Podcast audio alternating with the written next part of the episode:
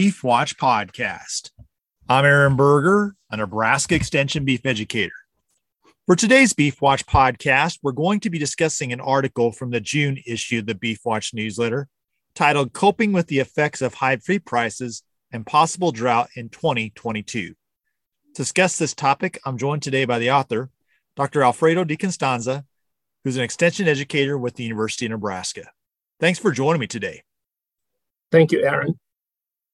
In this article, you highlight looking at the economics of cow calf production in light of what's going on with feed prices, thinking in particular here about the scenario of what if we need to dry lot cows, uh, take cows off of pasture?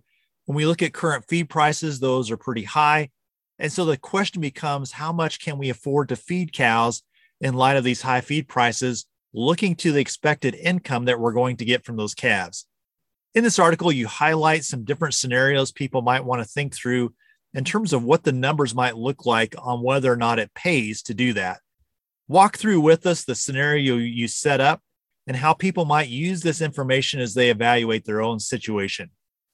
So, the first thing that uh, I think should come to everyone's mind is uh, to recognize the annual cow costs at or operations. And uh, having a little background from my previous work at University of Minnesota, I was able to compare and contrast some of that information for both states, Minnesota and Nebraska.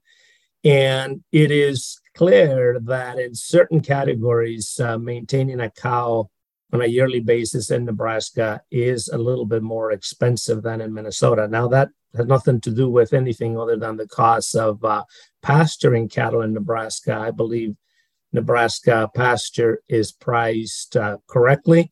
Uh, in Minnesota, I would think it would be undervalued. So, beginning with that, the the first uh, concern that we all should keep in mind uh, this year and going forward is uh, recognizing the cost of maintaining a cow a year. So, with armed with that information, I decided that perhaps a thousand dollar annual cow cost would be a good average for the state of Nebraska to utilize, and then to simulate various scenarios of production. The next level of consideration for this uh, evaluation is what is the annual or the, the weaning weight that uh, cows can wean in the state of Nebraska. And that number is also a bit elusive. It is elusive in Minnesota, it's elusive in the whole nation. But assuming uh, a couple of uh, scenarios that would uh, uh reflect a 12.5% difference between the high number and the low number, I chose 500 pounds on the low end and 565 pounds on the high end. Similarly, I looked at 90% their weaning rate versus 80%. So if uh, the reader recognizes that differential between those two uh, bits of information will be 12.5%. The reason for doing that is that everything is on a level playing field and we can determine uh, moving one of those in one direction, what impact it has on the other direction. So that was the beginning of that simulation. So, so to recap, so far we have a thousand dollar annual cow cost, but we will vary that anywhere from 700 to 1400 on the publication. We will have 565 or 500 pound actual weaning weight, and then we will have 90% weaning rate or 80% weaning rate to, to give a, a contrast. So when uh, playing out all those simulations, the question was asked what will changes in those demand that the break even price of feeder cattle should be so that we can break even with the cost of operating that enterprise. Going back to the thousand dollars, uh, the actual uh, effective weaning weight is, is, is what is necessary to determine the actual break even price. So to go through that calculation, very simply, one what we need to do is divide the annual cow cost by the multiplication between actual weaning weight multiplied by weaning rate, and that gives us effective weaning weight. So at 565 pounds of weaning weight, if we take then 90% of that, the effective weaning weight would come back to 508 pounds. And on the other scenario, if we took 500 pounds multiplied by 90%, it would be 450 pounds. So when we then divide $1,000 by, by the effective weaning weight in each of those scenarios, and it'll give us somewhere in the range of $1.77 to $2.20 a pound for feeder calf required to break even.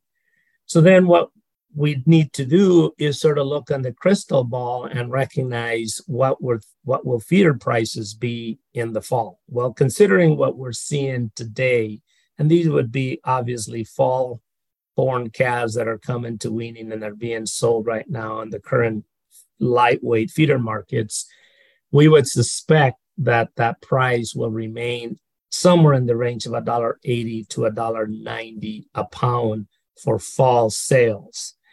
So, with that information, the question is which of those scenarios proposes a break even or better situation in the fall of 2022? The answer is that $1,000 annual cow cost, for example, with a weaning rate of 90% and a, and a weaning weight of 565 pounds.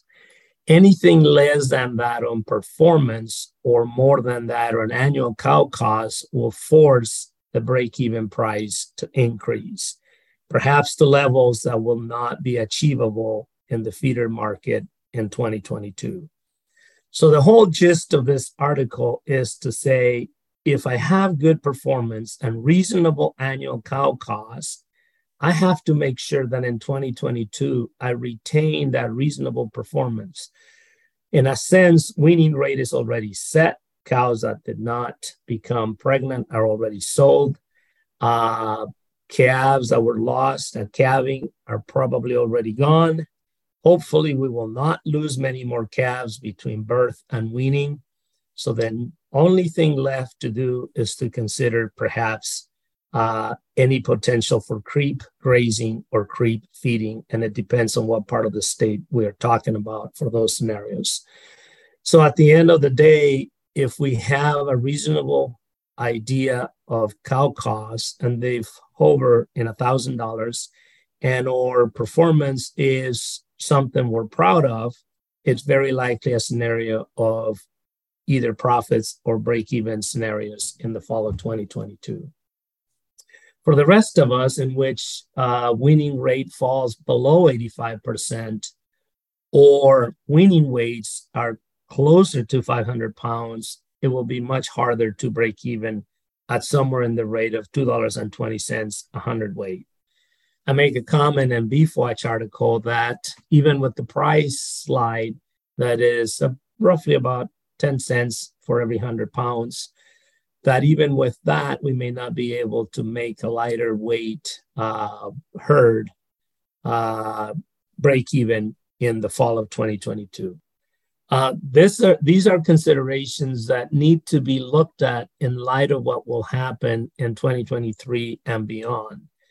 Because the whole gist of this article and a subsequent article that I'm working on is how do we work or performance or management so that we can remain in business for the coming years at 100% capacity over herd so that we can cash in on some of the better prices that are expected for feeder cattle in the near future.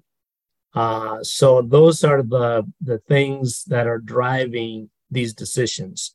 If we were looking at drought and a series of years with poorer feeder prices, then we we would be talking about a whole different scenario, maybe more aggressive, perhaps uh, culling, more uh, less consideration to try and retaining uh, the herd intact into the coming years.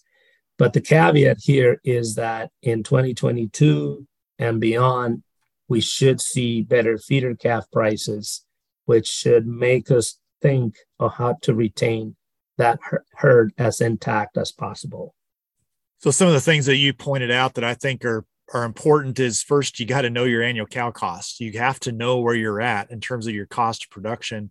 You know, what are my expenses? The second thing you talked about is where am I at in terms of my productivity? Uh, you know, what is the calves wean per cow exposed? And and that's you know a big driver.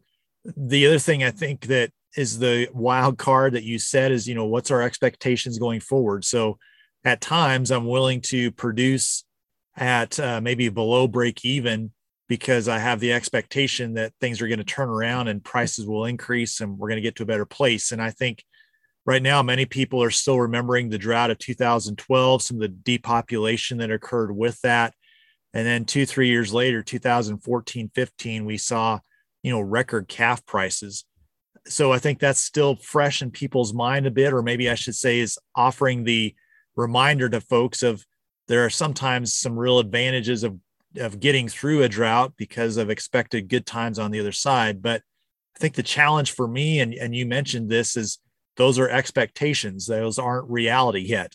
And so knowing knowing your cost uh, knowing what you're willing to spend to try to get through this but i think also having what i would say are some trigger points you know saying uh, if it gets to this place we're going to make this decision. If it gets to that place we're going to make this second decision.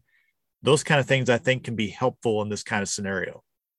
Absolutely aaron. That's uh you know if nothing else uh, these articles are expected for our readers to uh, be aware of potential scenarios developing and just keep them keeping them in the back of our minds so that we can trigger when the time comes anything else on this topic you think would be of value to producers as they think about their current scenario the price of feed input cost and the outlook for the rest of this summer into the fall? I think uh, this is a time to consider, and I know you know some of the the acreages are are much larger than what we had to deal with in Minnesota, but uh, there's uh, you know the, the the interest in creep grazing or creep feeding needs to be in there. Uh, if we look at feed feed prices, I know they're expensive, but we recognize too that feeder prices are also coming up and then we have expertise in our beef team to be able to help producers that are interested in uh, formulating low cost creep feeding options.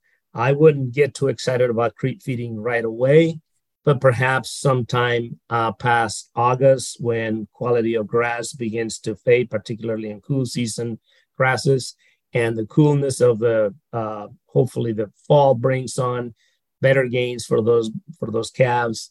Because I think if you can you can put it this way, if our calf again is going to bring back a dollar ninety a pound, then that means on a marginal cost evaluation, we should be able to spend up to a dollar ninety a pound of gain.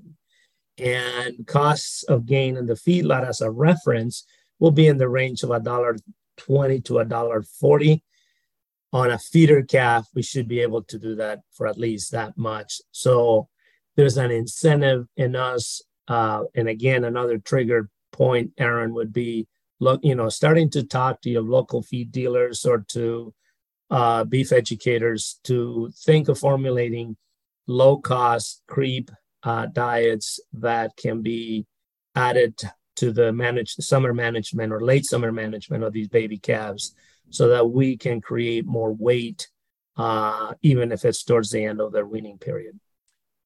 Yeah, I think the thing you just highlighted there is, you know, what's the cost of the creep? What's the cost of gain? And, you know, we also need to remember, I think it's not just the price we get paid for the pounds, but what's the value increase. So if I've got 550 pound calves and by creep feeding, I'll have 580 pound calves what's the additional value I generate on those 30 pounds? What do I get paid for those pounds? And that's that's a number that you got to put a pencil to as you think about strategies and evaluating that. So good, good points. I really appreciate your time today. Thank you, Aaron. Well, for more information on the topic that was discussed in today's Beef Watch podcast, I would encourage you to visit the beef.unl.edu website. Again, the title of the article coping with the effects of high feed prices and possible drought in 2022.